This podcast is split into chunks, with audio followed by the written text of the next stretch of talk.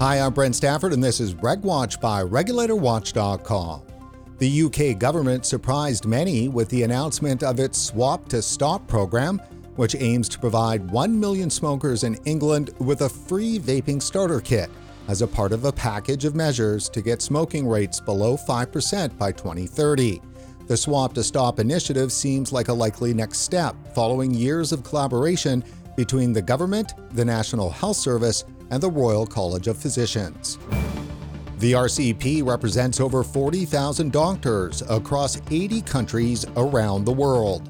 It's the oldest and most prestigious organization in Western medicine, and it's been a driving force behind vape friendly policies in Britain. Joining us today to discuss the new program is Dr. Sanjay Agrawal, the National Specialty Advisor for Tobacco Dependency at NHS England chair of the Royal College of Physicians Tobacco Advisory Group, and consultant in respiratory and intensive care medicine. Dr. Agrawal, thanks for coming on the show. Thanks for having me. Now, how important is the Swap to Stop program scheme to getting smoking rates below 5% in England by 2030? It's really important because it shows determination from this government and the Department of Health that it wants to tackle the epidemic of tobacco addiction. So on that level, it's it's fantastic. It's great. I'm super supportive of it. If there was a question about what more could have been done, well, obviously there's lots more to do. And what is that? So the UK, as with many countries, they produce tobacco control plans, which have usually comprehensive um, set of plans to reduce smoking prevalence. And in 2017, the government published a five year tobacco control plan that essentially expired last year. So, what we were expecting and hoping for in England was another renewal of the tobacco control plan. And the idea is that it would set a number of targets across a whole variety of um, smoking. So, for example, youth smoking or adult smoking rates or pregnancy smoking rates. Um, and it would they would be ambitious stretch targets for us to reach uh, using the implementation of a number of tobacco control measures. Alongside the swap to stop scheme, there were six or seven other things that were announced, but it didn't in the end become the tobacco control plan. And I think these announcements uh, essentially replace the tobacco control plan for England. Now, you'll be aware that New Zealand published their tobacco control plan, I think, last year, and that was super ambitious. They wanted to achieve a smoking prevalence rate of less than 5% by 2025, uh, whereas the UK have a target of less than 5% by 2030. And the announcements announced last week won't come close to achieving that. So you're saying that it's not aggressive enough. However, though what they did announce was pretty darn good. Yes. Yes. So, you know, they could have done more. But what I would like to have seen, you know, we've got something like 5.4 million smokers in England. I would have liked to have seen a plan that addressed treating all of them, not just a million of them. So putting a million vaping starter kits into, you know, the hands of smokers, that in and of itself has got to be like a massive shot in the arm to accelerating uh, the effort, correct? Yeah, no, that's a huge help. But remember, you know, vaping kits are very common over here. People can buy them themselves from the corner shop. So it's not as though they're being imported from another planet. They're already here. We have you know, three and a half million people who vape already, who are paying for their own vape kits. So, you know, it's a great soundbite. It's a great announcement. The ambition of getting 1 million people to stop smoking and use vapes to help them quit is great. Don't get me wrong. Um, but actually, you know, there are lots of treatments available for smokers now. Um, that are, have NRT, have behavioural support. We have stop smoking services provided by our local um, government services and in the NHS. They're all freely available. The real question is how do people know that that help is there How do you make it as easy as possible for them to access it? How do we reach those communities where smoking prevalence is the highest and they're usually the most deprived communities? So, what are we going to do to address that? Now, the swap to stop, stop scheme will help because it will probably be targeted at those most deprived communities. Fantastic. Um, but yeah, there's a whole range of measures that we could do on top of that. There's also the worry that there could be some double counting in the future. So look, people are already using vapes to stop smoking. Um, so we need to make sure that any new funding that comes in isn't double counted with services that are already there. As a part of the World First national scheme, right, we're looking at almost one in five of the smokers in England will be provided these kits. Did that program come as a surprise to you? And your colleagues at the Royal College of Physicians? Well, I would say that um, it's not a surprise in so much as the UK um, has encouraged the use of vaping to help people quit smoking, um, like New Zealand. Uh, so that's great. And actually, there was a pilot scheme um, in Manchester about five years ago that showed some really excellent results from a similar scheme, whereby over a thousand people were offered free vapor starting kits together with behavioral support. Um, they found about 600 people engaged with this program and about 400 people quit smoking, and that was CO validated at a month. So we know that the scheme, if rolled out in a similar way to the scheme in Manchester five years ago, has you know excellent success rates. And actually, the cost of the program was actually um, less costly than other stop smoking programs. So by giving people vape kits um, together with behavioral support delivered by stop smoking specialists, you know, was more effective than maybe some of the other usual um, things. So NRT, dual NRT, or varenicline, uh, or other things. So it was cost effective uh, and it was popular. And we know that in the UK, vaping is the single most popular smoking cessation aid amongst people trying to stop smoking. Let's step back for a minute and talk about the RCP and its groundbreaking history with regard to smoking. In 1962, the Royal College of Physicians published the report Smoking and Health, which conclusively, I think for the very first time, linked smoking to lung cancer. It really did create a media storm, didn't it? Yes, a lot. That was um, that was a great report, and it really changed the way that uh, academic societies and organisations reported information. So previous to that, they would have reported an association, as as you have in lots of research studies that are published in journals all over the world.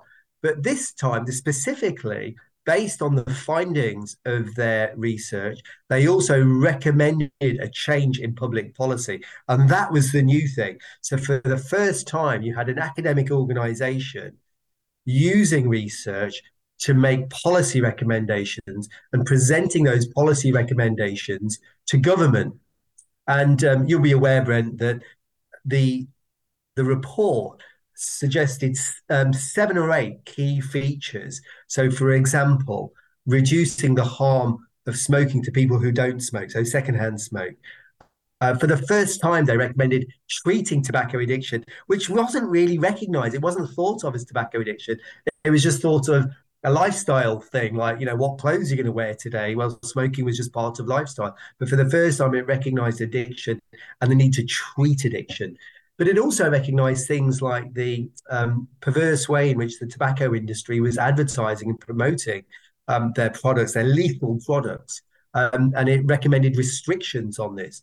It recommended that um, children be protected and that there be strict age limits when people could take up smoking. Um, so, and, and also advertising. So there were so many things that that report recommended for public policy that went on to be adopted in other countries like the United States, but also became the framework, um, sorry, the founding principles of the Framework Convention for Tobacco Control, published by the WHO some 20 years ago. So, yeah, it was a groundbreaking report of the time. And actually, subsequently, we published many other reports looking at other facets of smoking and its impact on health. So, mental health disorder, for example, on children, um, and of course harm reduction. Yeah, it's extraordinary just how much at the center of all this now for half a century RCP has been. Yeah, and we look, we're very lucky in the UK, and we have actually a network of organizations. So there's the RCP, which is, as you say, an organization that represents 40,000 doctors. It's been around for over 500 years, but we couldn't do it on it on our own. And actually, there were fabulous advocacy agencies like Action for Smoking on Health, which the RCP started in 1970 to really focus on advocating uh, for tobacco control. And ASH is now kind of um, left home, as it were, uh, from the RCP, and it's, it's got its own identity, and is it's hugely successful in advocating for tobacco control. And equally, we have a very strong academic infrastructure um, who work on aspects of tobacco control. So in the UK, we're very lucky. We've got this, you know, triumvirate of academia, um, the RCP, and ASH, and other organisations like Cancer Research UK, who are all working uh, to the same purpose, which is reducing the harm from tobacco. To the legacy of what RCP did in 1962 with regards to smoking, in 2016, the RCP came out with a report called Nicotine Without Smoke, which we actually covered here on RegWatch. Back then, your predecessor, John Britton, was on the show to talk about it. Now, that report really set the groundwork for all of the aspects of tobacco harm reduction, including recommendations to government on how to best regulate uh, nicotine vaping products.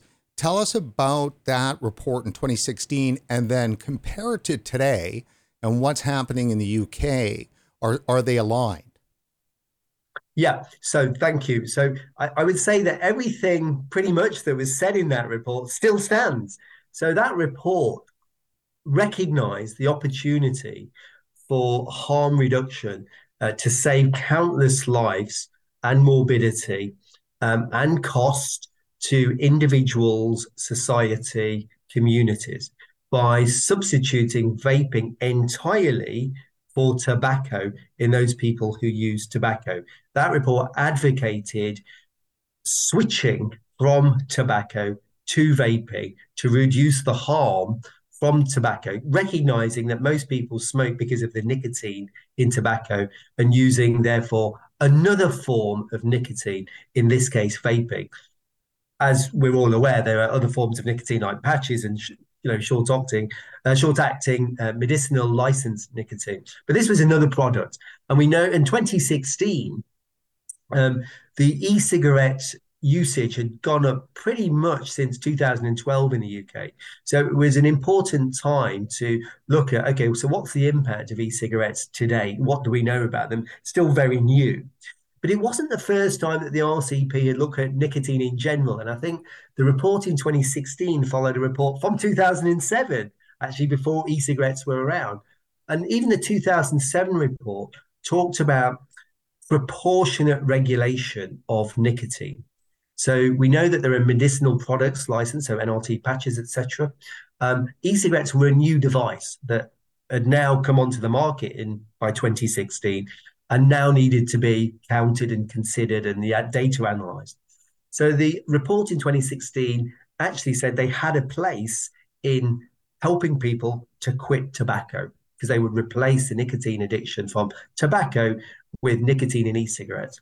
But that report also um, highlighted some unintended consequences. So it highlighted the fact that we needed to keep a close eye on, for example, uh, naive uh, people who've never used nicotine and or non-smokers from using e-cigarettes. Um, and it said that's one of the things that we need to do. We need to, to look out for any unintended consequences, to look at um, reports, toxicology data, um, to look at other signals that might suggest we need to do something different. So I think that report was groundbreaking in that it advocated switching from tobacco to e-cigarettes to reduce harm, to stop smoking. But it also said we should look out for unintended consequences and then act appropriately. So I would say, in some ways, the only thing that's changed in 2023 is now we have another seven years worth of data to look at to look at any unintended consequences and then to decide what policy uh, levers we use. Certainly, over the course of the last seven years, there's been considerable hysteria over vaping that's developed in North America, for one, at the global level, at the WHO, and so forth. And then even in the UK, is the Tobacco Advisory Group concerned at all about some of the hysteria and opposition towards vaping that we've seen, maybe more in North America?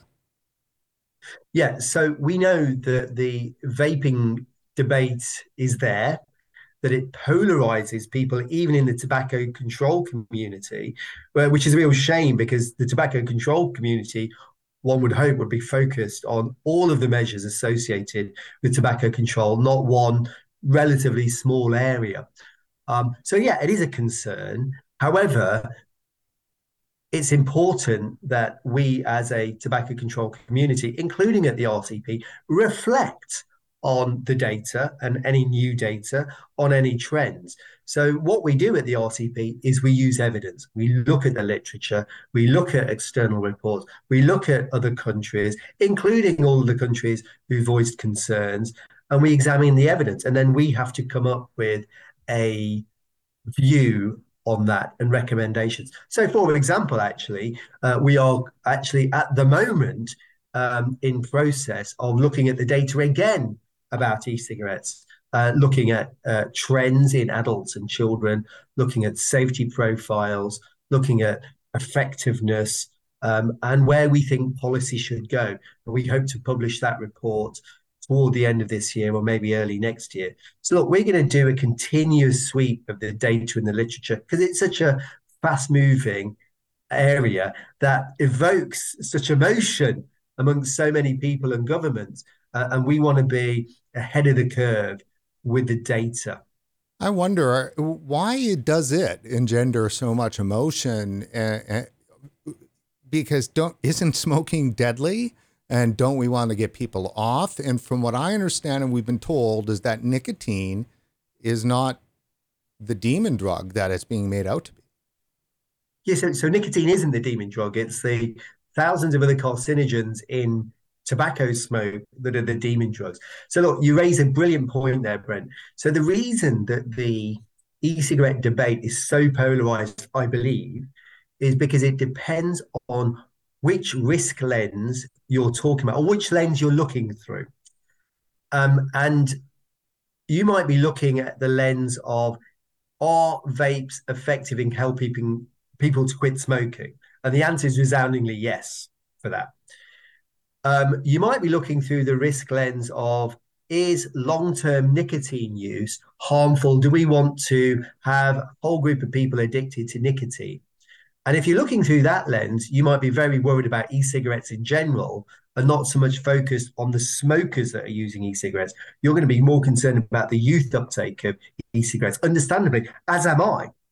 You might be looking at the lens of, well, we don't know what the long-term effects of vaping of for people who take them for 20 years. And none of us know that because they haven't been around for 20 years. But that might concern you. Um, you might be looking at dual use. So look, there are there are literally um, a dozen different questions or lenses. The, the role of the tobacco industry. Why do they own some of the e-cigarette companies?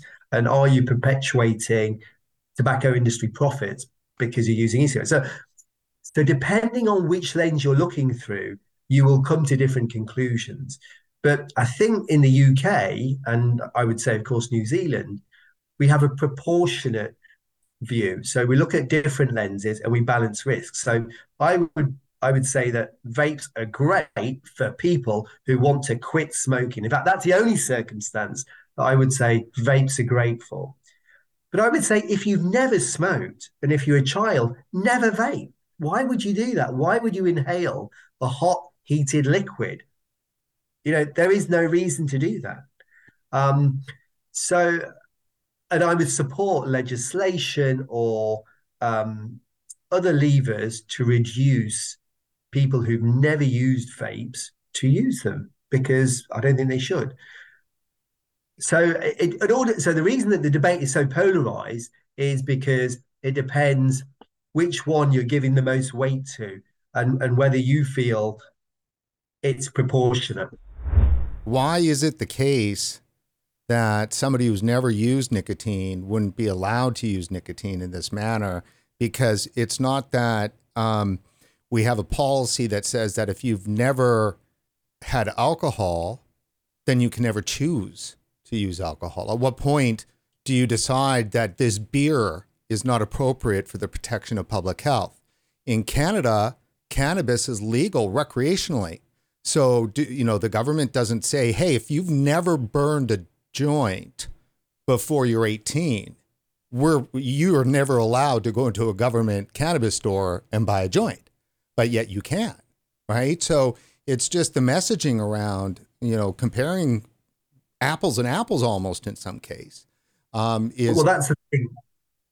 Yeah, and and oftentimes people when they get into the tobacco control vaping debate, um, some of them may be uh, specialists in, in tobacco control all their lives and and still not like the role that vapes play. And there's definitely a, a cohort of, of, of, those people, but there's lots of armchairs, armchair viewers who have got who know nothing about tobacco control who also have a view. Um, and look, you know that's human nature. Now, your point there was a really good one. So, can I, as a tobacco control advocate, who say that vaping is only uh, should only ever be used with um, people who quit smoking and want to quit smoking, I would love to have that power, but I don't. In society, I have no, I have no influence over consumer products you know, there's lots of consumer products. I probably would say, why are we using this as a society? It's pointless. It's wasteless. It has no role, but they're still there. Um, and then we get into the commercial determinants of health, um, and you know, there's lots of those. So, why do people smoke? Because tobacco industry make profit. You know, why do people eat foods heavy in salt and fat? It's because of corporate profits? Why do people gamble? You know, in the UK, there's an epidemic of gambling advertising, and the the the the number of people now gambling and addicted to gambling is off the scale. There are lots of things, commercial products, that are harmful, um, and you know, I I would say the role of vaping is only for I only advocate them for people who want to stop smoking. Some people, and myself included, would say that there's a tobacco control infrastructure and industry that is threatened by something that could so successfully remove this as a public health issue? Yeah, I think, I mean, maybe at some subconscious level. I, have never really, I, I'm not aware of that. That doesn't mean that that it doesn't exist. But you know, we know that the tobacco epidemic globally, including low and middle income countries, is alive and kicking. So, you know, six trillion cigarettes were manufactured, I think, in 2019. Um, the number of people who died from tobacco related disease last year is 8 million. There's 1.3 billion smokers. So, you know, I don't think the tobacco epidemic is going anywhere soon because of the commercial determinants of health too many um, too too many people are profiting from this the cultivation and the selling of tobacco. The industry will kick and fight every step of the way. So I don't think there's any danger that that vaping is going to replace um, tobacco control advocates in my lifetime or even you know the next two or three generations sadly so, so in terms of the what why is there such a schism in tobacco control circles it might be that you know some people who are really against it might be against it because of for example tobacco industry interference and control which is a big thing i mean who likes the tobacco industry i mean you know that they're responsible literally for a product that has killed millions and millions of people. So why would you trust a company who sells them? So some advocates who are against tobacco control advocates who are against vaping, you know, might have that as a, the overriding lens that they look through, as opposed to anything else. So is it problematic then that the major tobacco companies are involved in the safer nicotine product space? Yes, so it leads to dissonance, doesn't it? In that, you know, how can a company that profits from producing tobacco and continues to sell it with freedom in low and middle income countries, addicting millions of new smokers every year, how can they then try and make out that they are they want to be smoke free, they want the world to be smoke free? You know, it, it feels doesn't quite make sense. You know, they could stop producing tobacco and selling it tomorrow if they wanted to in the 2016 report, and what I really liked about it, and I, I talked a bit about this with John back then in 2016, which was this uh, the the comment on regulation that was made in nicotine without smoke. I've got a line here. Regulation of e-cigarettes should also ensure products that deliver nicotine do so in doses smokers would find satisfying. Yeah, um, so so I would agree. It needs to be the right amount for the individual for most people, 20, 20 milligrams will replace what they were getting through tobacco smoke. Um, nicotine salts deliver much higher levels and may be behind some of the increase that we've seen in people vaping and youth vaping, especially. So, how that is in the end regulated will need to be decided by country, right? Um, so in the UK, we have the European Tobacco Product Directive that became part of UK law before we um, before Brexit occurred, and and they there are regulations. Um, I think the other thing that the report, the RCP report in 2016 said, which is true, is that nicotine regulation needs to be proportionate to the harm, so of the product. So look, you've got tobacco on one end of the spectrum, we don't quite yet know where heat not burn tobacco products are, but they're probably closer to cigarettes than e-cigarettes. E-cigarettes are probably more in the middle of the harm spectrum, if at all, or maybe further to the other end. And then you've got things like nicotine pouches, for example, um, and you've got uh, medicinal nicotine. So there's a whole range of products now that have nicotine in them. Some of them are medicinal, some of them are consumer products, and some of them are tobacco products. And the regulation of these products needs to be proportionate to the risk those products pose. So then let me ask you specifically, in fact, today, the day that we're shooting this interview, just hours ago, the province of Quebec in Canada dropped a flavor ban. And in 45, I think 45 to 90 days, I think in 90 days, that'll be it. There will be no flavors in the entire province of Quebec except for tobacco and unflavored. So it's a full ban. Um, I mean, what are your thoughts on something like that, or specifically to what Quebec is doing? So I would say for me that might be um, disproportionate. So we know that there are lots of people who smoke who use e-cigarettes to quit smoking, and one of the draws for them is the flavors because they no longer want to taste tobacco. So a lot of times people start e-cigarettes with the tobacco flavor to get used to the device, I suppose. But then they switch because they don't want the tobacco flavor because they are no longer smokers and they're trying to quit smoking. So by quitting, by by banning flavors, you're restricting the efficacy of a product that is very effective at helping people to quit smoking. Now, I can understand the reason they've they've banned flavors is because they're looking through the risk lens of children taking up vaping, and this is what we talked about earlier. A lot of legislation from from countries depends on which risk lens or which lens you're looking through. So if you're looking through the uh, vapes and flavors can help people quit smoking, you wouldn't ban them. You wouldn't ban flavors. If you're looking at kids are attracted to bubblegum flavor, and that's why they're starting to vape. And we don't want people who've never smoked to vape. That's why you're going to ban flavors. Um, Long term safety data, a lot of the flavors um, don't seem to have a signal around harm except um. Um, and so, if you were going to ban a flavor, it would be the flavors that contain this component called cinnamaldehyde. But to ban all flavors would seem disproportionate and counterproductive.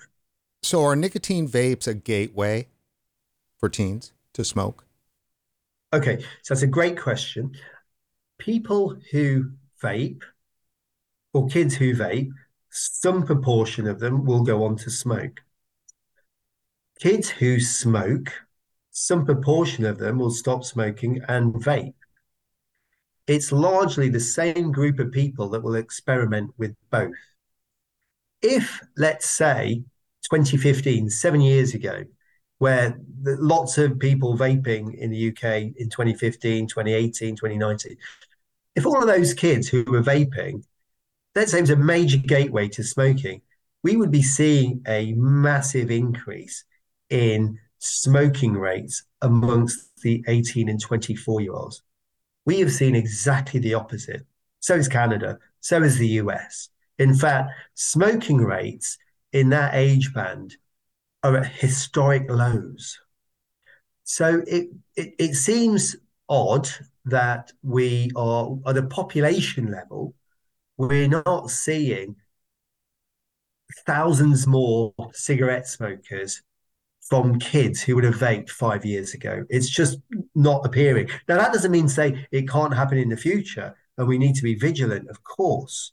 And I don't want to see, you know, 20% of all kids vaping. Believe me, I, I, don't, I don't want to see that. Um, but in terms of the gateway theory, we're not seeing that in prevalence, smoking prevalence studies.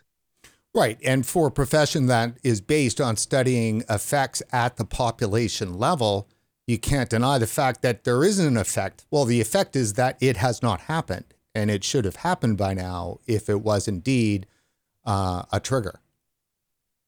Yes, exactly that. Does nicotine harm the developing brain?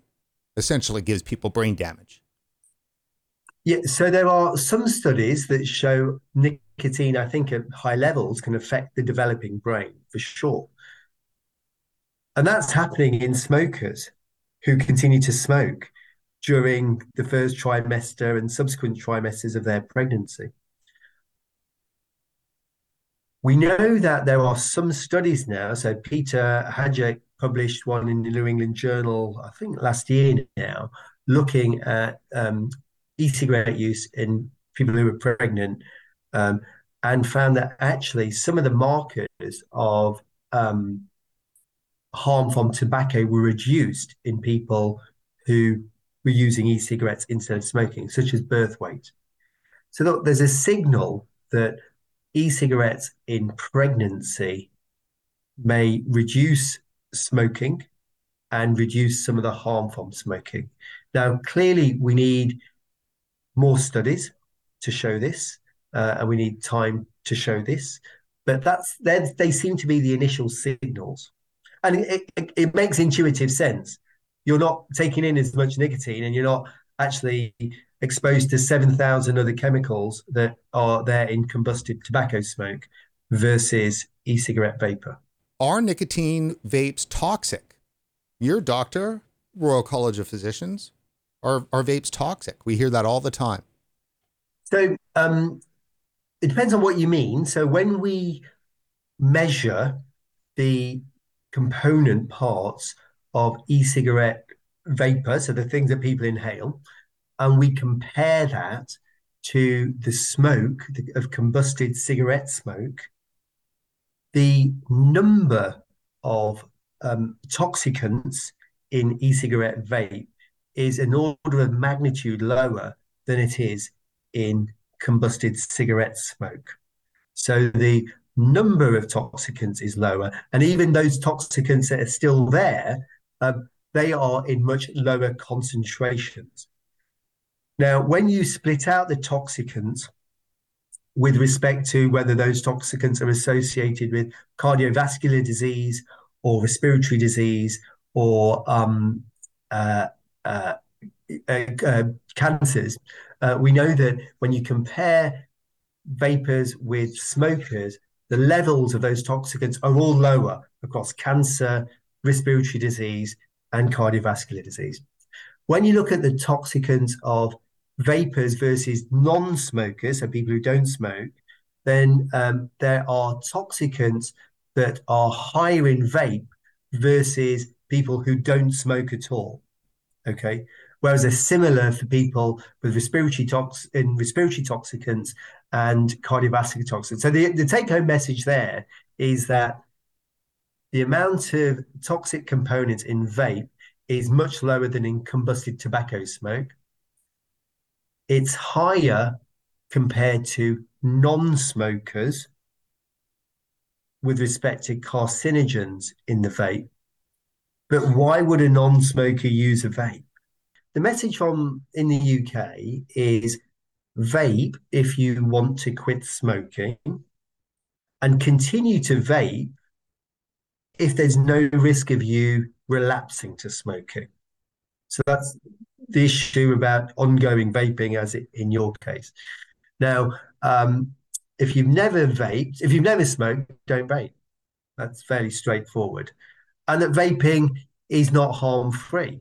So possibly somebody like yourself who uh, is nine years from quitting smoking, still vaping. I don't know how you assess your your risk of relapsing to smoking if you didn't vape. If you assess that actually it's quite significant, then I would say carry on vaping because it's much less harmful than smoking. If you're vaping because you want to vape, you find it pleasurable, it's helping you, I would say um, that's fine.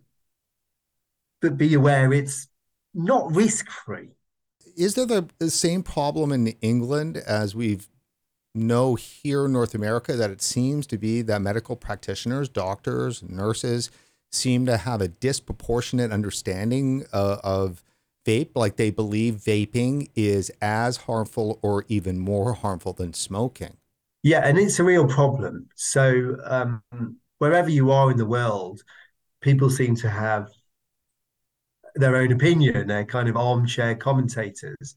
Um, and it's a shame. It's a shame that um, people aren't following the evidence on effectiveness and being proportionate with which lens they look through.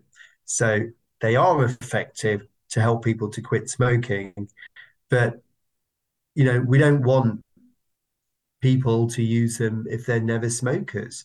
Um, we don't want kids to use them. They're safer than smoking, but they're not harm free. So I think each country and each individual, if, if you're a medical health professional, for example, or a nurse or whomever, the nuances of the messages are quite difficult for people to really see, and they seem to be influenced by one thing or the other rather than taking everything in the round.